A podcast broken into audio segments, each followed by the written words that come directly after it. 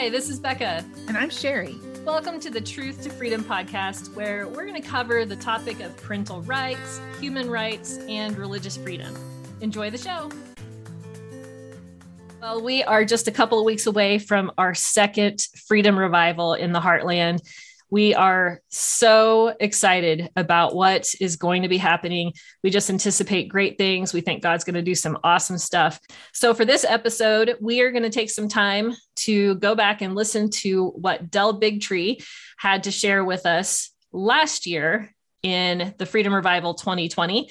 And we're also excited to announce that Del Bigtree is also planning on being back this year. We'll talk more about that after this. I think it's really important that we all take a moment to recognize something we have taken for granted for almost every year of our lives until this year. We need to turn to one another and recognize we are standing here without masks, without being locked down. So celebrate each other right now. Turn to each other and say, Thank you for standing up for freedom with me so that we're not alone. You've done this. You did it. I want to thank the fire marshals and those that have been walking around for allowing this to take place, recognizing the power of the Constitution of the United States of America, our First Amendment rights, our Second Amendment rights. Thank you for honoring that today and making sure we're all safe.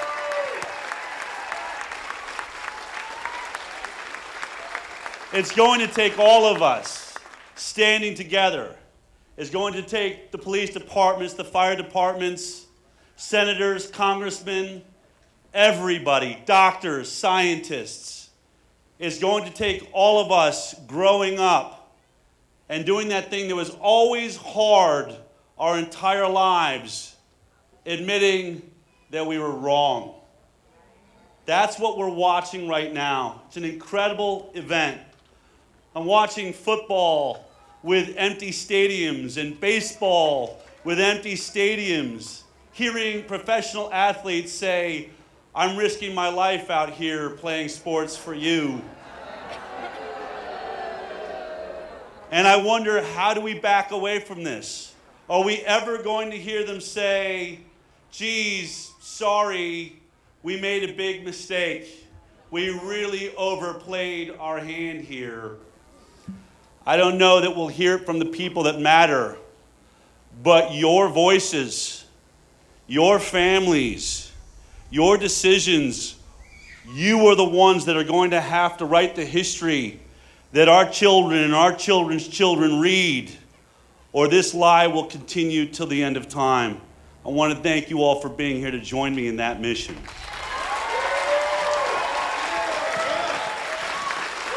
All right, you can sit down. You know, they, I was supposed to talk, you know, I, was, I think I was going to be in a panel, and then I'm speaking later at the rally, and then everything starts getting changed up, and I'm reflecting back to Robert Kennedy sitting with me backstage a few hours ago saying, Are you speaking twice, Del? I was like, I don't think so. I think I'm on a panel, I'm speaking. He's like, I'm speaking twice. Like, why am I the only one speaking twice? So, Bobby, I don't know what you did, but now you're making me speak twice, which I'm not good at. You know, they're like, you know, save the big stuff for later. I was like, I'm Del Bigtree. I have one gear, fifth gear nitrous the whole time. I don't know how to hold it back. So I wanted to just sort of share with you just a couple of stories because we're going to fill some time here so we can all get the sun to drop down so we can get to this incredible film that Andy's made. But a couple of stories. It's really weird uh, to be me in, at this time. And I'm just going to give you a sense, or try to give you a sense, of what this is like. First of all, many of you know I started out as an Emmy Award winning medical producer of one of the biggest medical talk shows in the world. And then I take this incredible journey with Andy and then I become, I, I think, was king of the anti vaxxers, is what one headline read. And you start reading, I have to say that this has been a really short period of time. I was nobody four years ago. And now, everywhere I go, airports, things like that, people are stopping me. And you read headlines, you know, world's leading anti vaxxer, or Del Bigtree is going to kill children. So let me just tell you, because I was really obsessed with this actually, living in Hollywood and growing up around that. And I was an actor as a kid, and I sort of played around with those things, and I wanted to be a Hollywood filmmaker for some time, which led me into all of these things. But I was always wondering, what is it like, that celebrity? What is it like to be that person that gets recognized, or when they're standing in the aisle at the grocery store and they're reading that headline, what does that feel like? And I can honestly tell you, it's completely surreal. It's you know, when I got involved with this, and Andy, you know, warned me, and Polly warned me, they're like, you're, there's going to be a lot of attack, and they're, they're going to come after you. I was like, no, I, I know. But you really, you can't prepare yourself for what it is going to be like to actually be like Dr. Evil to some people. Thank God, I think the larger audience and all of you have shared so much love and energy throughout this experience that's all I really focus on. But when you read an article that says that Del Bigtree is spreading misinformation that's going to get people killed, Del Bigtree is the reason for the measles outbreak in New York. I mean, they literally said that. I was in Rockland County talking to the press, and they say, You know, you are responsible for this measles outbreak here? I said, Come again? They said, You personally are responsible. How do you feel about that? I said, well, let's just break, can we just break that down for a second? Because I, I, I'm a journalist too. Let's take this, let's just, let me just ride this out. So you're saying that because the Hasidic Jewish community here is not vaccinating, that that's my fault. I'm pretty sure that starts with Moses, who didn't vaccinate to begin with. Okay? I think that's what they're really relating to the idea that they are designed and created in the image and likeness of God. But let's put that aside. How about this? What is the age group of the people that are getting measles infections at these outbreaks and all around the world? Because unless they are three years old or younger, I have nothing to do with that. You can't even put that on me because I've only been talking about this for three years. And I'm pretty sure this outbreak is half adults which leads to another problem. Your vaccine program is a total and complete failure. It's wearing off on adults all around the world. How old are the children that are getting sick, that are getting measles? Oh, and by the way, they're getting it on purpose. It's the first epidemic I've ever seen where everybody was rushing into it. And by the way, I have news for people in New York that said, you know, a thousand children got the measles. It was thousands of children. They just didn't tell you as they were having measles parties all over New York. So I get to be interviewed a lot now. I am that anti vaxxer guy. When they want the anti vaccine position on the COVID 19 vaccine, I get that call now, and it's a lot of fun. And it's one of the things that I really think when I first got involved with this movement and we were traveling with Vaxxed, the idea was don't talk to the press. They're just going to change your words. They're going to manipulate this discussion. And that really was something that Andy and I sat, we strategized a lot. The truth was, our plan was to be attacked. I still come from an old school idea, which is there's no such thing as bad press. That's something that the world has actually forgot. I think it's why Donald Trump won the election to everyone's surprise. You see, it doesn't matter if you're being negative or positive. If it's all you are talking about, we win. And so that's where I've been. I will take any interview at any time, and I have a lot of fun doing it. When you know a journalist from New York Times or Washington Post contacts me I always start off and just say, look, you and I know that you're going to try and write a hit piece about me and this movement and our perspective of vaccines. Well, I'm, I'm not, it's, like, it's okay. I'm, I'm not even looking for excuses. Just know that I know what you're doing here. And I want you to ask yourself, why does someone like me do this interview? What do you think I'm doing here? What do you think? Why do you think Bobby Kennedy does this interview with you? Why is he talking to you? Do you think that he suddenly went from being the world's greatest environmentalist and he just lost his mind and decided to destroy his life and his career to talk about vaccines? Well, I can't really talk about Bobby Kennedy's, you know, intentions or yours. So I don't understand that. But do you ever ask yourself that question? I mean, you're a journalist. What kind of questions are you asking yourself? And recently I was talking to this New York Times reporter and she said, Well, you know, the consensus of science says that vaccines are safe. Of course, this is a couple months ago, right before COVID 19 was really deeply in the throes, and we weren't talking about the vaccine the way we are now.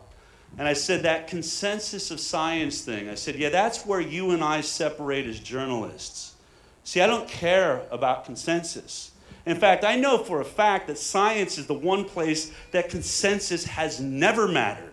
There is not a single evolution in science or medicine that happened because the consensus, the body of science, all decided at the same time oops, we got this wrong, let's change this.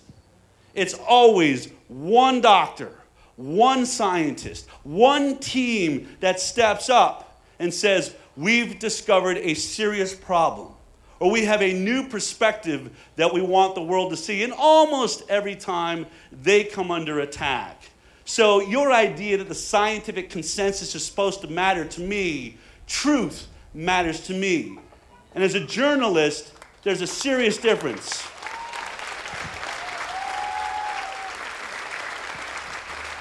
I said, I don't care what the experts say.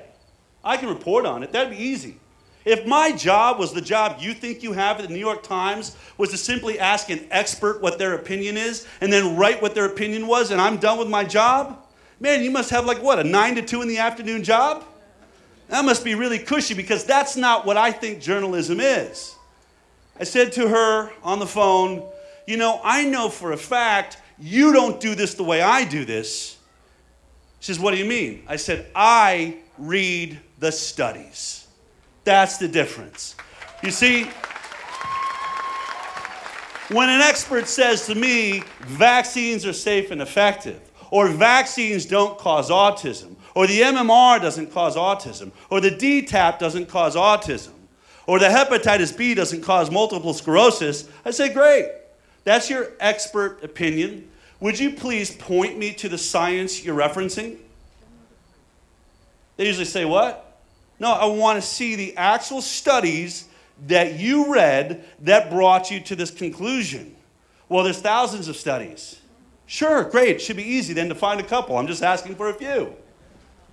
And I said to the New York Times reporter, You see, the difference between me and you is you have never read the science.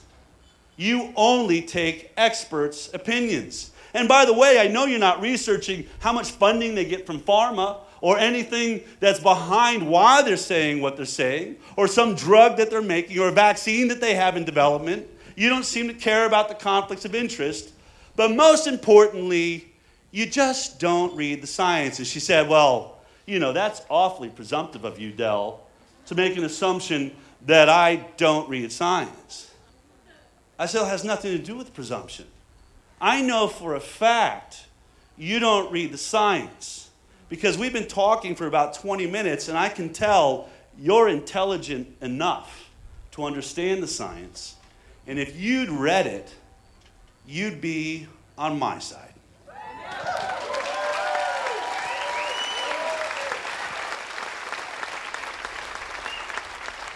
I said, You see, the problem with the news is you're all owned by your sponsors. You're owned by your dream and the vaccine idea. It's totally noble to want to have a product that can just eradicate illness and has no side effects. But it's complete lunacy to believe that that can be achieved, as Andy pointed out, without any safety studies without any liability, with zero market force against the one industry that has paid out billions and billions of dollars for murdering innocent people.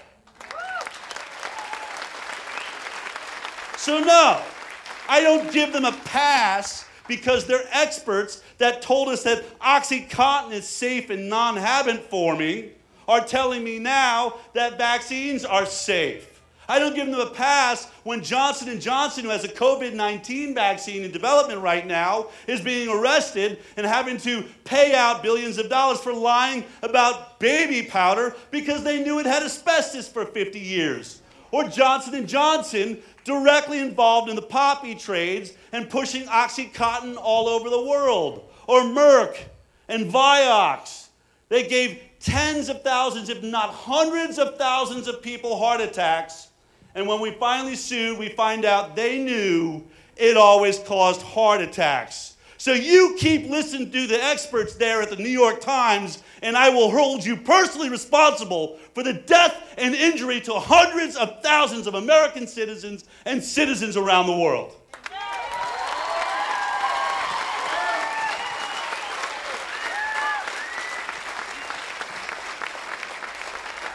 And I know there's those of you out there saying, Del, that's probably not the best approach to talking to a reporter on our topic.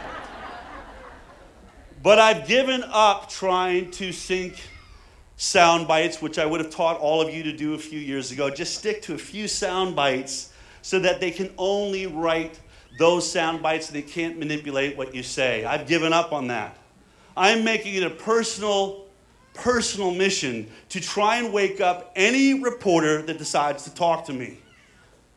And so at a certain point, as I'm on the middle of this rant talking to New York Times, she says, Well, you're right. I haven't read any of the studies. I said, I just told you why I knew that, but I'm glad you're finally admitting it. And then I get like one sentence in the paper a few weeks ago, I got an interview. I'm on the phone. I'm, a lot of times I drive and get these interviews out of the way. Uh, and it's this, this young guy who's been hired by the, the writers of Vanity Fair and everything to talk about the COVID 19 vaccine and whether Del Bigtree would take the vaccine or not. and so I am on the phone with this guy for an hour. I mean, an hour he keeps asking me and talking about all, you know, all these different approaches. I hear him trying to angle his question. And he has this phrase he uses. He keeps saying, I'm still a little bit confused. I'm still a little bit confused. So, are you saying that the COVID 19 vaccine will never work? Well, let me explain. And then I would go on. As you know, I do. I have a really hard time making my answers short. We're about an hour into the conversation, and I really, I got to get home to my family. I'm parked on the street. I'm about to lose signal if I go to my house. And he says again, I'm still a little bit confused. I said, Can we be honest here? I think I'm pretty good at making my point. In fact, a lot of people listen to me. I think I'm able to boil things down in a way that it can be understood. And you sound like a pretty smart guy, so I don't think you're confused about what I'm saying about the dangers of the COVID 19 vaccine, why I think rushing and science make up the most dangerous sentence that has ever been spoken and has ever been a headline in any paper in the world. What you're confused about is that you have been hired to interview Del Bigtree and get at least one soundbite where he sounds like a raving lunatic. I said, Trust me, I've worked for Dr. Phil. I know what that job is. I said, so let's just take a moment. Here's what I want to recommend to you because I've had your job, and I don't want to see you lose your job. I want you to take a minute and really think about everything that I've said. Don't keep talking, sit back, and think of the perfect question that can back me into a corner where I finally have to say something that sounds radical and crazy. And you know what he said? All right, give me a minute. True story. And when I finally read it in the paper, it wasn't radical or crazy. You see, the world is changing. It's changing in such a beautiful and powerful way because we are no longer afraid to tell the truth. Earlier today, someone said, That's right. Someone's saying there's a radio station that may want to listen in. Bring them in. Let's have this conversation. Let any radio station, any news station, any reporter in the world listen to what Robert Kennedy Jr. has to say. Let them ask Andy Wakefield any question they can think of. You see, this is what is changing it. This is what has got them terrified because we are not afraid in the least. We are inviting this conversation. We are inviting this battle. We are ready to stand toe to toe in any situation there is. Sure, we're arrogant. Sure, we're confident. But it doesn't matter if I'm in a poker tournament sitting across from Phil Ivey. I just got dropped a royal straight flush to the ace of spades. I'm looking at our hand. We cannot lose, period. We are not the ones lying, period. We are not the ones trying to duct tape your face so you can't speak because we have nothing to say. We cannot have the conversation because they've lied. We are not on that team. We are on the side of the team that made everything possible, that made us what we are. We are on the team that made this earth and made this air and made those trees so they keep cleaning our air. That's whose team we are on.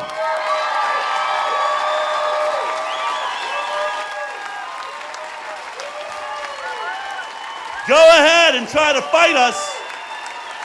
Go ahead and try and convince the world. But the light is shining down. It is giving us vitamin D so that our immune systems are absolutely immaculate. And we are breathing in this beautiful, clean air as we were meant to. And you will never create a constitution. You will never write a law that takes this air from our mouths over our dead bodies. Will that happen? We are sharing the truth.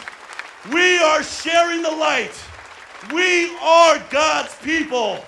And let it be known, we will not be silenced. I'll talk to you all later.